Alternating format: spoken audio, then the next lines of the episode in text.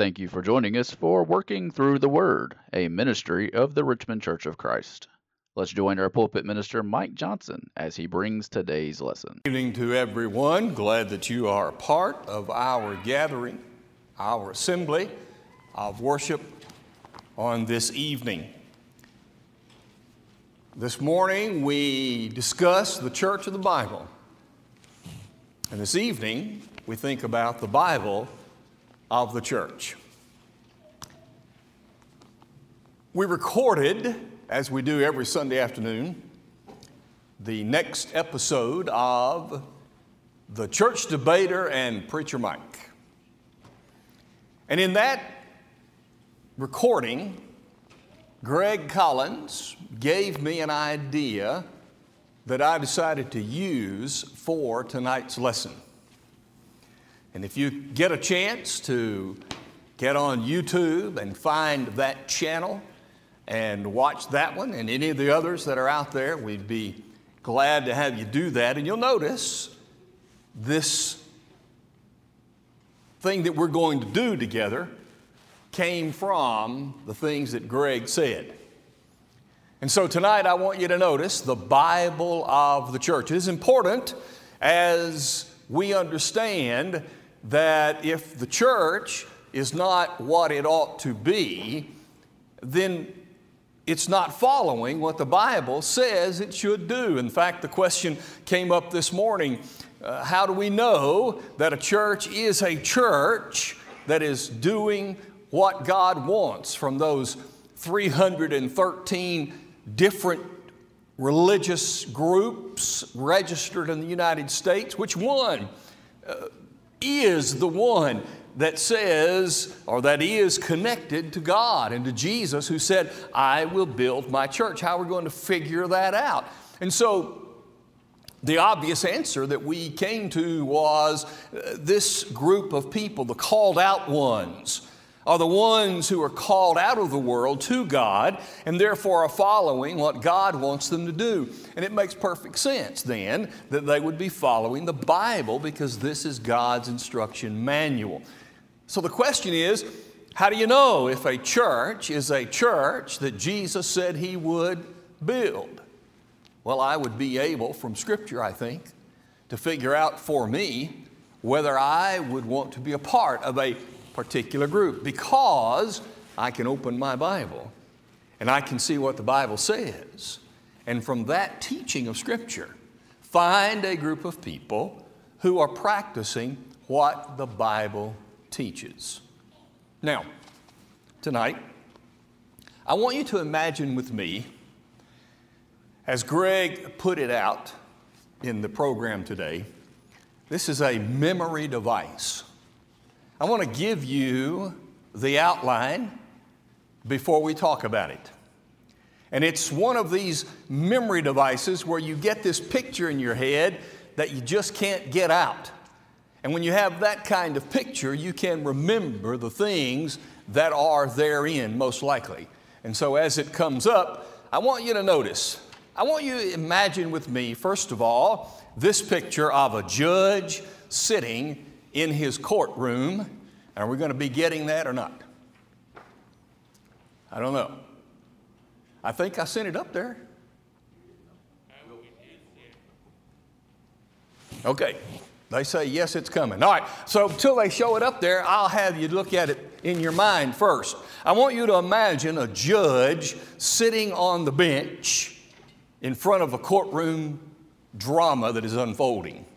Now, on his bench with him, on one side, I want you to imagine a bowl of yeast. So you have the judge, you have a bowl of yeast. Next to the judge, I want you to imagine, it's there now, huh? Okay. I want you to imagine he has an energy drink. Now that's my energy drink. That's mine, the bang drink. So that's why I put it in there. On his other side, I want you to imagine he has a sword ready to go. Now, here is the picture that I want you to have in your mind. While that picture is there, I want you to go back to Hebrews chapter 4. And if you want to just stay in that text, it is the place that we will be in order to see what it is that God wants us to have. So notice with me verse 12 particularly.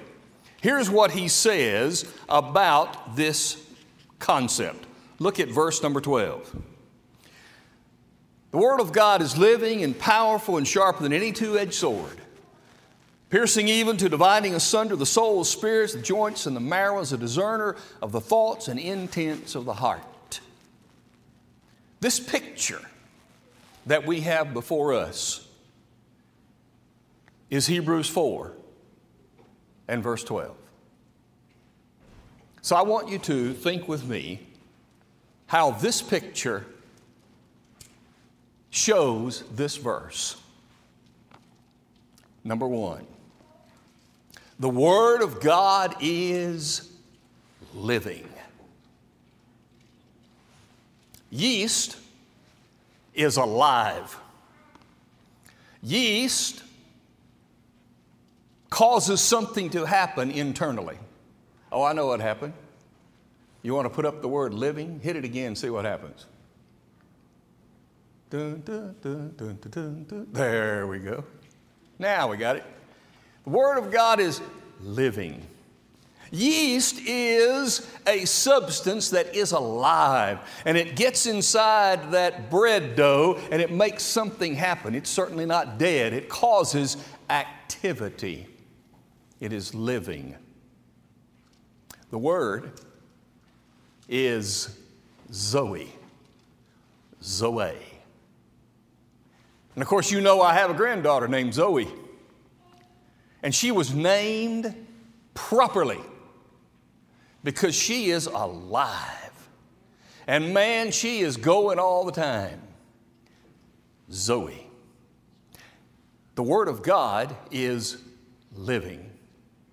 It is, therefore, the Bible, the Bible of the church, is our leaven. Galatians 5 and verse 9. A little leaven leavens the whole lump.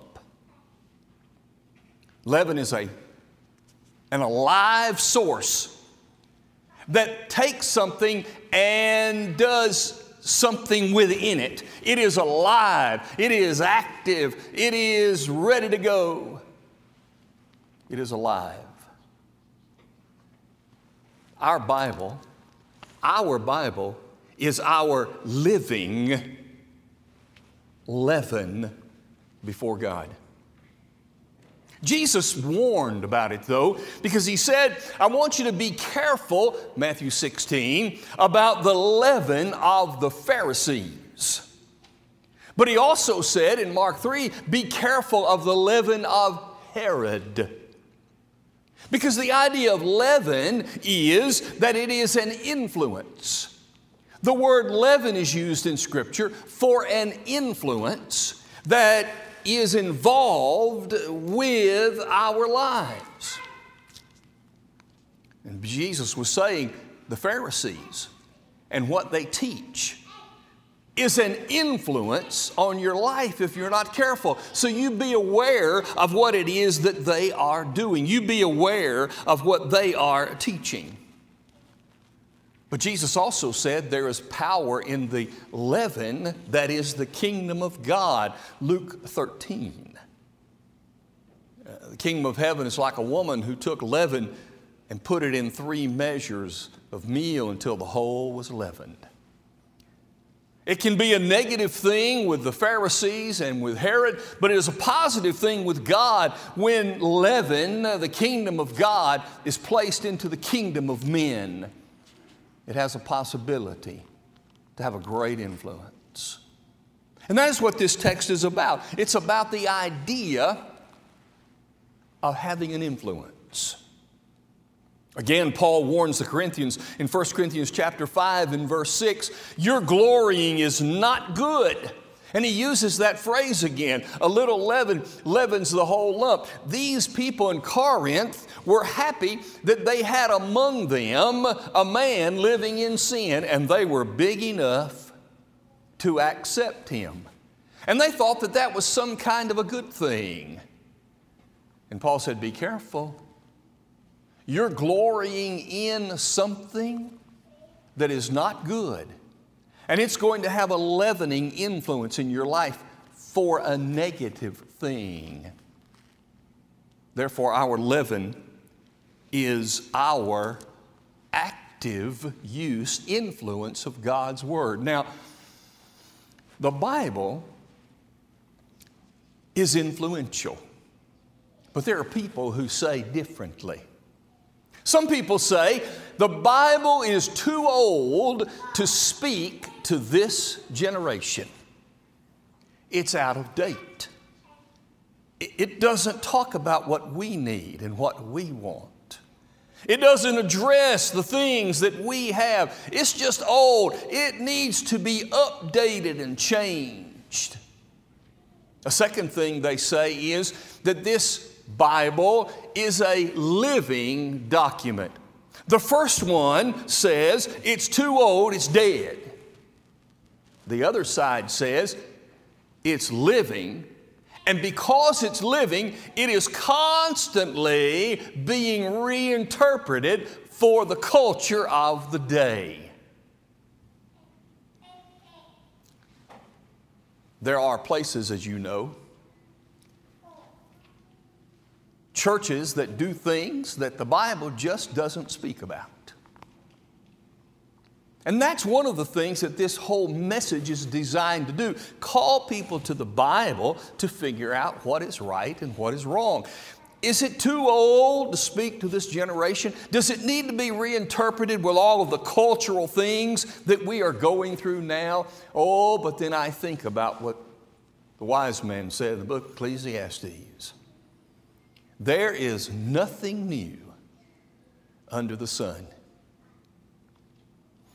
The Bible addresses every situation, every problem, every concern, every thought that we would ever have that relates to being right with God because there's nothing new under the sun. I ask the high school class at the Christian Academy did Jesus really suffer? And was he tempted in every way that we are? And how could he have been? He did not have access to the internet. And astutely, they said, but wait a minute. He didn't have the internet, but he was still tempted by things all around him. The very things that would have tempted him in daily life are the things that we can be tempted by on the internet, for instance. The idea is not the methodology. The idea is not the mode. The idea is not the medium. The idea is this there's something being used to tempt you. So the Bible is our leaven. It's alive, it is active, it's a part of what we use as an alive, vibrant Christianity. The Bible is our leaven. Number two, the Bible is the church's energy drink. If you want to have a church that's energized, we need to have a church that is feasting on the Word of God.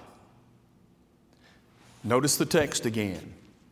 The Word of God is living and powerful, says the New King James. The Word is energes, it is energy. The Word of God is effective. The Word of God is working. The Word of God does exactly what it is set out to do. Energes, the Word of God is energetic. If there is a church that is not moving forward, that is not alive, that is not active, I'm going to say that the first problem is that they are not using their energy drink. The Bible is our energizing factor. This word, uh, translated energy, is a word that means that which activates something to produce something else. And in the definition, it uses the idea of the electrical wire that is energized in order to bring light to the light bulb. And that is our Bible. Our Bible energizes us. Our Bible gives us a reason to move forward. Our Bible, when we read and study, helps us to arrive at a place where we really can be the light of the world. This text says that the Bible is effective. Paul said to the Thessalonians in 1 Thessalonians 2 and verse 13, We thank God that you received the Word of God from us, not as it is from men, but as it is truth, the Word of God that works effectively among you. The Bible is effective. The Bible works. The Bible energizes. Ephesians 1 10 and 11 says that God is working to bring our inheritance to us. The Bible says in Ephesians 3 and verse 20, He does above, beyond all that we can ask or think. God is working things out according to His will Philippians chapter 2. The Bible says that it is the energizing factor, it is for us our energy drink. And as I was studying this afternoon, I had my energy drink, living the lesson. But the idea is is the church imbibing fully the Word of God? Are we engaged with our energizing medium? The Bible of the church is the church's energy drink. And we need to be drinking of it fully and deeply. I've heard many comments about our series on Wednesday nights about the justice of God. Do you know why we can pull off that lesson? Because we have so many Bible students who are involved in that lesson. So many deep thinkers and deep readers in Scripture. And so we come to that event and we have this resource and wealth of material of ideas and concepts that come from a group of people who read and study the Bible.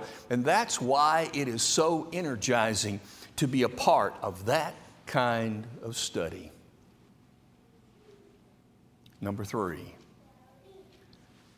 that sword that the judge has on his bench.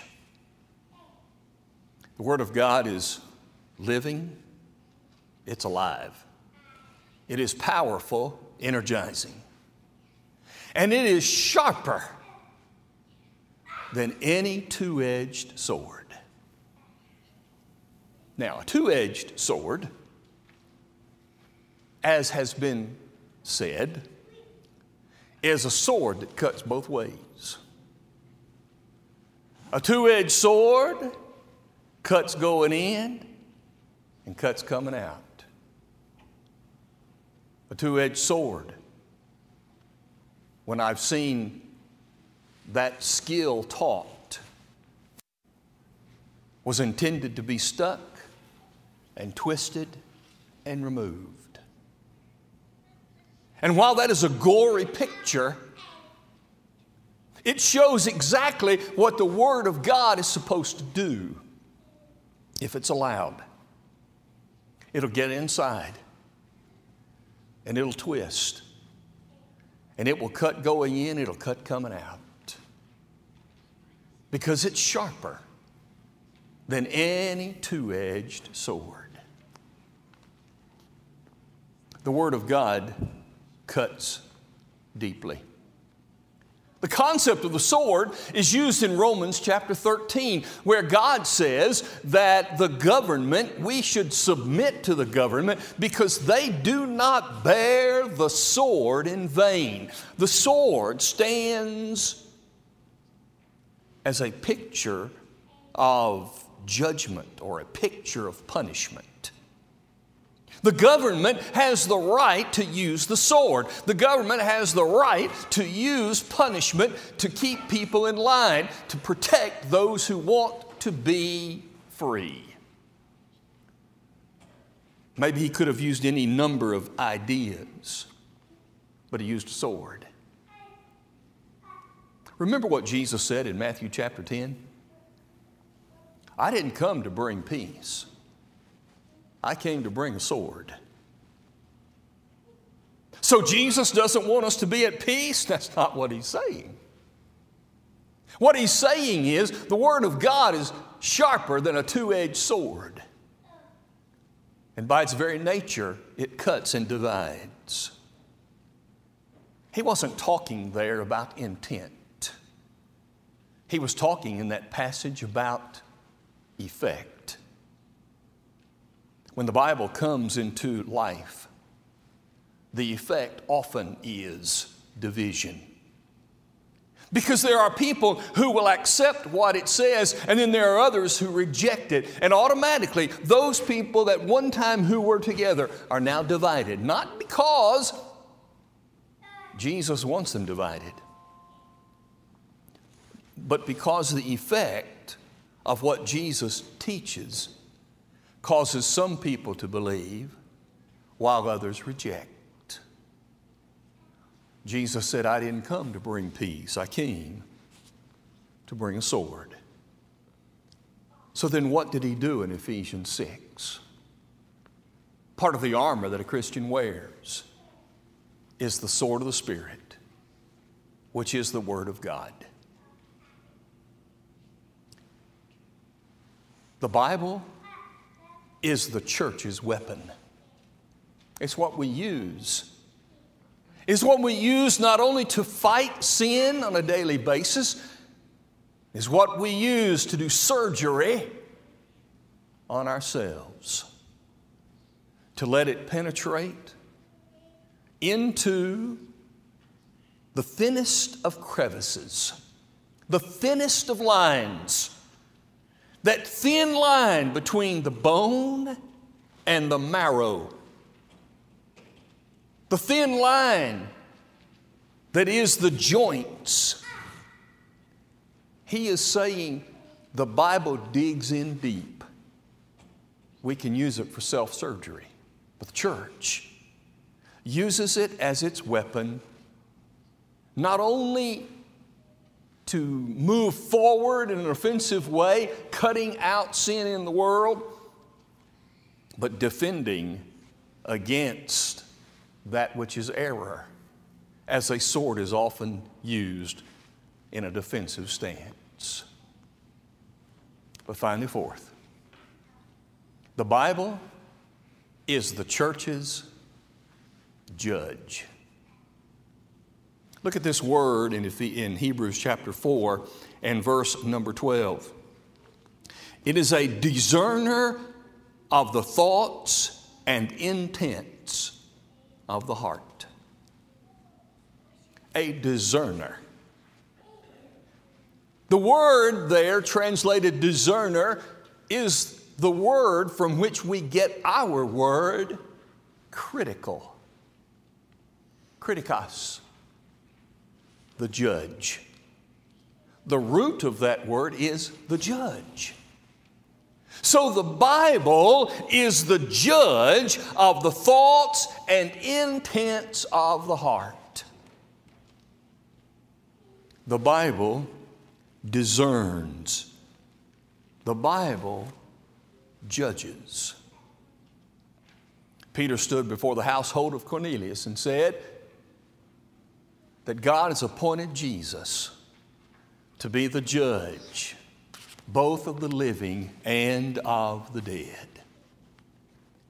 It was Jesus who said, John 12 and verse 48, The words that I speak to you, they are life. They will judge you in the last day.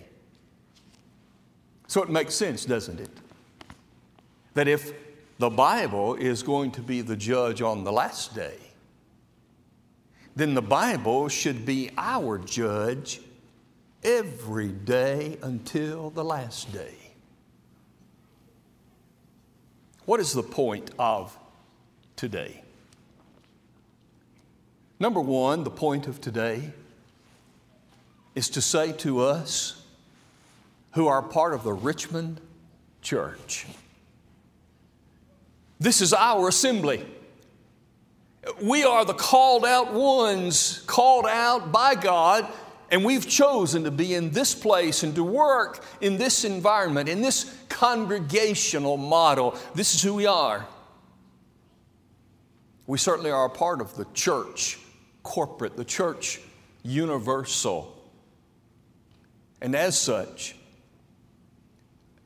this lesson is intended to remind us again to stay inside the Word of God as the church, to be Bible students, to take every opportunity for Bible study. You know, when we start opening back up more and more,